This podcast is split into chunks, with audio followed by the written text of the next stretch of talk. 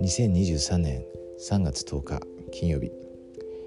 今週はマタイ9章から10章マルコ5章ルカ9章学んでいます。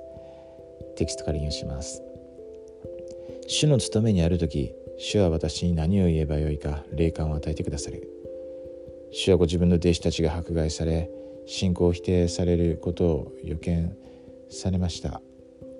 それは今日の弟子たちにも起こり得ることです。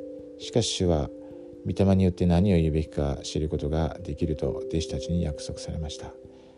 あなたの人生で例えば証しをする時祝福をする時あるいは誰かと話をする時にこの神聖な約束が成就するのを経験したことがありますか？自分の経験を愛する人と分かち合ったり日記に記録したりすると良いでしょう。より頻繁にこうした経験ができるようにどんなことをしたいと感じますか？ルカ12章の11から12節。記憶です約84章の85節も参照してください。ですね。本当にこの、えー、突然こうあの福音を分かち合ったり証しをする機会というのはあのあると思うんですよね。ちょっと今も私考えてたんですけれどもあのパッと思い出したのが、えーと、この前週末はちょっとあの何年ぶりですかね。まあ1年ぶりではあったんですけれどもあの自分がバプテスマを受けたあの、ホームワードというかですねそこに行ってで、まあ、たまたまあ断食明かし会の日だったのであの本当に何何何年ぶりですかね。はい。あのもうそこから離れて20年以上経ってるのでもう多分20年ぶりだったのか、えー、まあ証をしたんですね。がこうすごくあの見た目を感じましたね。で胸が熱くなりました。あの、ですね。なんか感無量な感じでした。あの18歳の時にバプスマをそこで受けたので、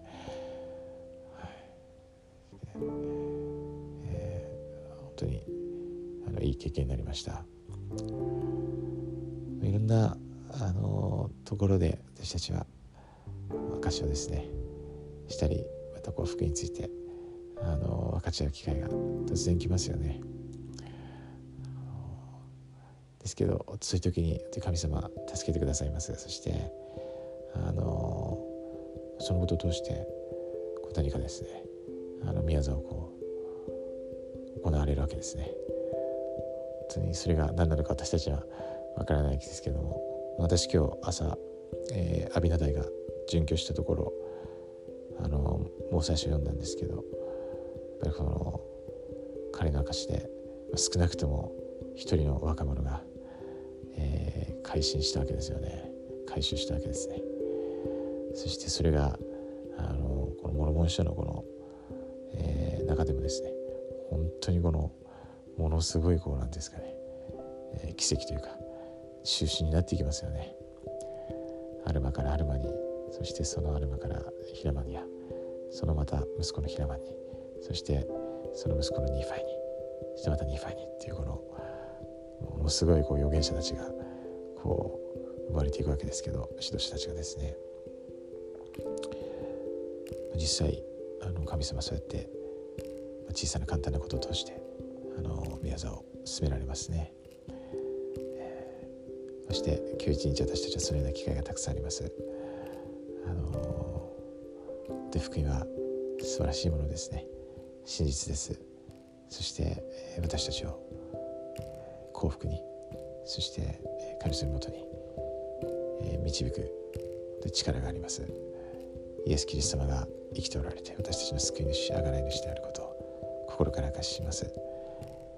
今日一日私たちが主を覚えてですね主の模範にその教えに習っていくことができますように。そしていつでもどこでもどんな時もですね死に至るまで、えー、神様の証人であるというその制約を守ることができますように。大し証人であれるようにですね心からイエス・キリストの皆によって祈ります。アーメン。